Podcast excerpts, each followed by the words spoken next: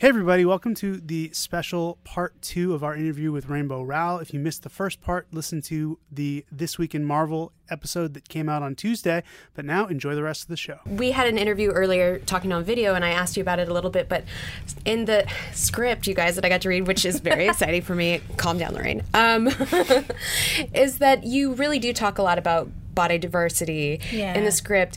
Would you speak a little bit to, you know, Did you feel sort of onus on yourself as a writer to make sure that that was covered and that kind of thing? Yeah, well, Gert was a really important character for me when I first read it, because in all of my years of reading comics, I couldn't think of another chubby character, fat character, you know, because Gert takes heat for her weight constantly in the original run. People say such mean things to her. And in the original one, she really doesn't feel worthy of Chase's love because of the way she looks. So that was already in the canon. You know what I mean? It was already such a part of her character. And that was meaningful for me because I've been fat my whole life. And often when you see fat people... I'm trying to say fat now and not just like plump or chubby. I'm trying to just be like, you know what? Okay. I'm just owning it. Yeah. When you see that character, it's often like they show up to teach you a lesson about fat people. Like, you know, on a very special episode of Blossom, she meets a fat person. Yeah. And we're all better for it. And then we never have to look at them again. But Gert is a real character. And she lives in the body she has. And she is funny and smart. And it is a part of her identity without being the defining thing about her. Yeah. That's true of every character. So the aspects of their identity, you know, their race, their sexuality, where they come from, what they look like, all of that is so beautifully integrated into the characters. So I just took my inspiration from the original run. But absolutely, did I say in my very first note to Nick that Gert has to come back and she has to still be fat? Yes. Yes, I did say that. I love it. Well, I just love it too, because it was so detailed about every single person.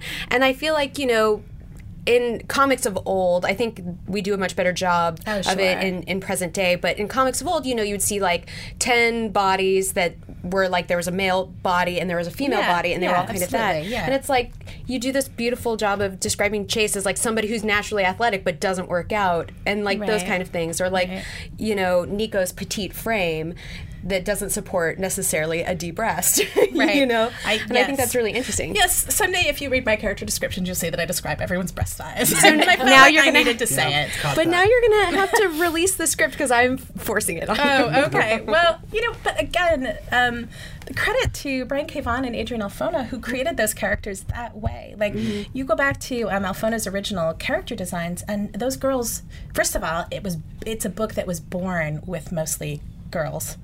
And they don't look alike. You know, he drew them as having very distinct body types. They're kind of short, which I love. Like, you also don't see short girls in comics very often, but only Carolina is tall.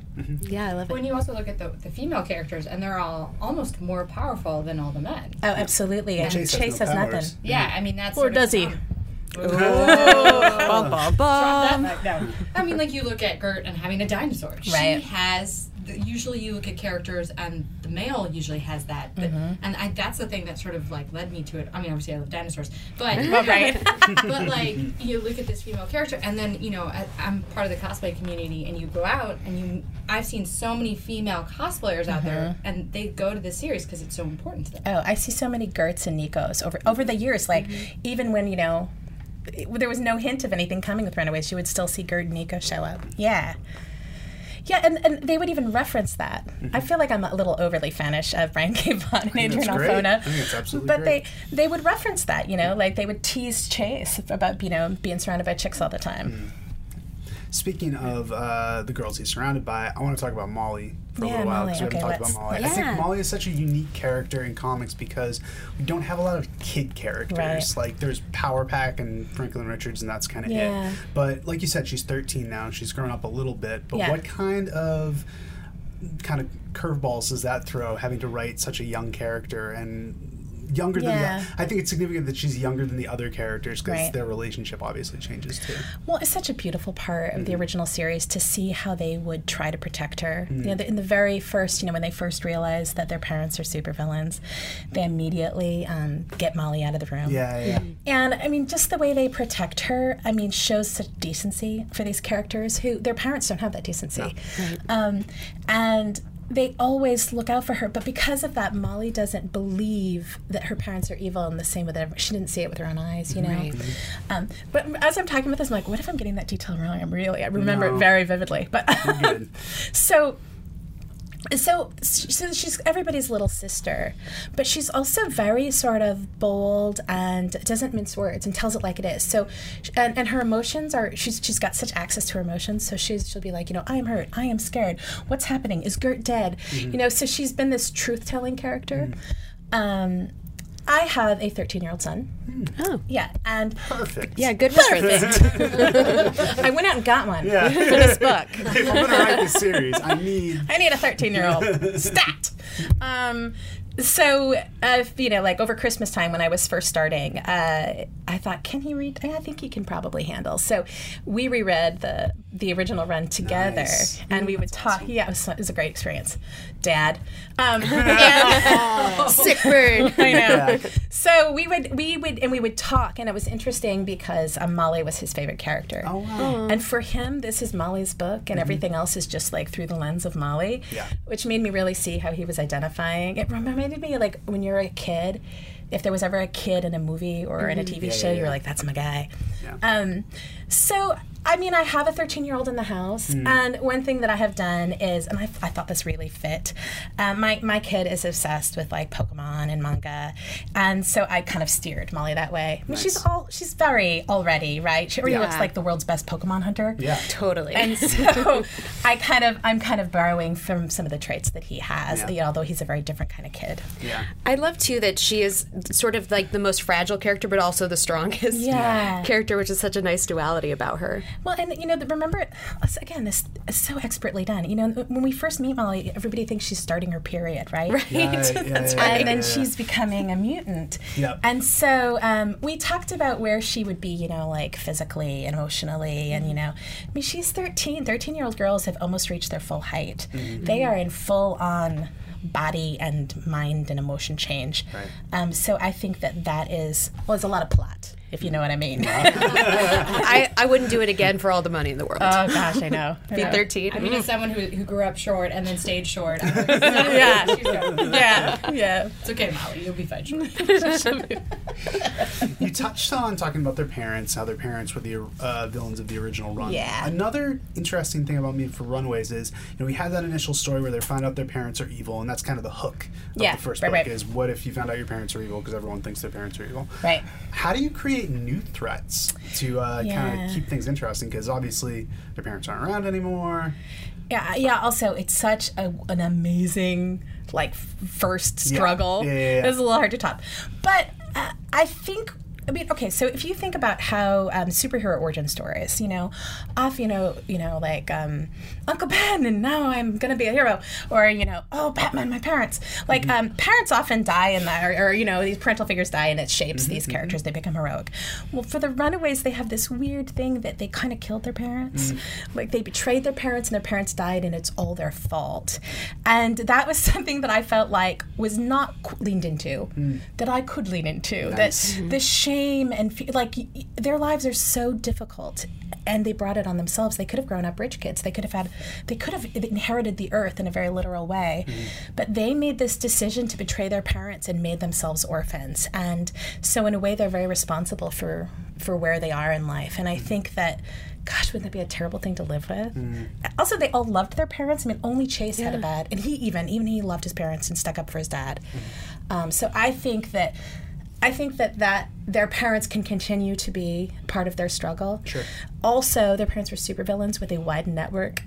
So I don't think that, you know, just the pride died and then there went the pride. Yeah. Like, they had their hooks in everything. They were time travelers. They were magicians. They were thieves. They were inventors. They were Hollywood stars. Like, really, Carolina's like Surrey Cruise, right? Like, so I think there's a lot. I think Brian I mean, does everyone say K every time they say his name? You have to. You have to when you meet him. You say Brian K. BKV, as you called him earlier. I called him BKV earlier, and I felt like that was overly familiar. Yeah, it's very familiar. Yeah, for someone I've never met. I spent a lot of time with him, but... yeah, I don't know. I got distracted by calling him Brian, and now I don't know what I was saying about him.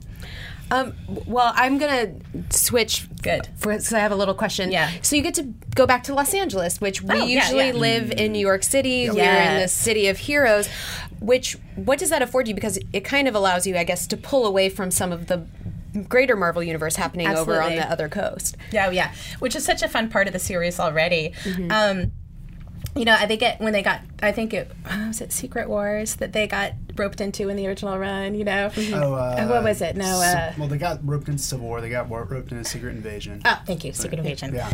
Okay, and they're kind of like, what are we doing in New York? And who are these people? Yeah. This place is littered with superheroes. Yeah. And they're so funny about it. You know, they're so outside of the culture in that way. Which it's, I think people in Los Angeles talk that way about New York anyway. You know, like New York thinks it's everything. It is. Yeah. And that's why they think that. Right. So there are all of these funny jokes in the original run about, you know, being in Los Angeles and being in California, and it's very, it has a strong sense of place. Mm-hmm. So one of the things that I did this February is I went to Los Angeles. I'd been there before, but I went specifically in a Runaways way to be like, okay, I want to kind of soak up. I need to fake this sense of place because I'm not from there, but it has to feel like that's like a character in the book, right? Mm-hmm. So I tried to go to like all the Runaways places. I got a very cool tour of Malibu, including like I saw where Barbara Streisand lives. Wow. Is she in the book? Maybe. I mentioned the Pride. Yeah. And I took all these pictures for reference, not knowing who the artist would be, thinking if you've not been to California, you don't realize that their houses look different than the rest of the country. Their plants in their yards look like huge, like overgrown houseplants to me, like giant weird succulents. And I thought, okay, I'm going to take all these photos so that I can share. You know, who knows? The artist could be in Tokyo. And then you got Kris Anka. I got Kris Anka, who is Los Angeles, you know, boy. He was raised there. And so, yeah, I just threw away all my notes and was like, you've got it. Well, I think it's important because LA feels so different to New York. Totally. The culture, the way that you get around, the levels, the colors. The colors, the light. Which is so funny because, again, I get copied on these wonderful emails between the artist and the colorist. And, you know, and to be like, this is what the light looks like at sunset in Los Angeles. You know, like it's a different kind of light. And also, God, what attention to detail they're bringing. Oh, and I don't think when you're reading comics, you know that the artist is working hard. But to see the level of storytelling and thought that goes into the decisions the colorist and the artist are making, it's really incredible. Something I love about the sort of Los Angeles feel of it is the Pride is like very LA feeling to me. Yeah. I mean, I grew up, I was born in California. I was born in LA, and then I was been living in New York for like 15 years. Okay. So I've had a fair slice of both.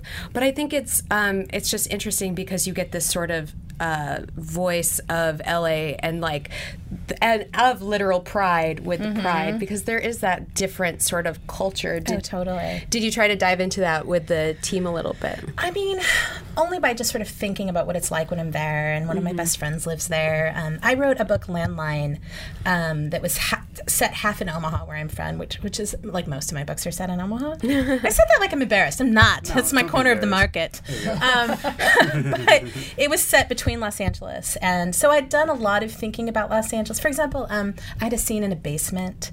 My friend was like, we don't really have basements. Like, where do you go during the tornadoes? We don't have them. We have earthquakes where you'll die for sure-sies. Right. So I had that experience, and I went to Los Angeles, and so I had done that level, and I had Margaret Stohl, who's also a Marvel writer, is from Los, and so whenever I have a question, I'll be like, you know, where would this character go to school? This is what they're like. She'll be like, oh, maybe here, you know. They play volleyball, you know. It's like, great resource. Yeah, she's a great resource. Reggie's fabulous. Yeah. She is a fellow woman of Marvel. Now we are all family. Yeah. And if you guys aren't familiar with Margaret Stohl, she's the writer of Black Widow Forever Red and Captain Marvel. And Captain Marvel now. That's right. Yeah. So as much as I think we could talk to you for like an hour and a half, I'm going to clearly spoil all the books, but sadly, I I think that we should probably wrap this up and get people so they can go buy the book. So. Yes, I hope that that happens. Yes. We all do. Yeah. So, I'm pretty sure, though. Yeah. Where can fans follow you on the internet?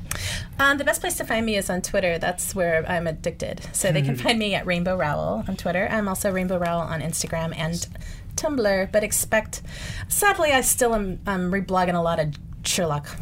I'm like stuck in the past. So. That's all right. That's what my Tumblr's still like most of the days. Yeah, I'm just like I've moved on everywhere else, but not on Tumblr. Not on Tumblr. That feels like Tumblr. Yeah. It does. Yeah. And obviously, Runaways is now on sale. It's monthly, right? Mm-hmm. That's right. So tune in October to get issue 2. That's right. Yes, which brings new delights and surprises. Yeah. Yeah. I can't wait to read it. Thank you. All right, guys. This is Marvel. Your universe.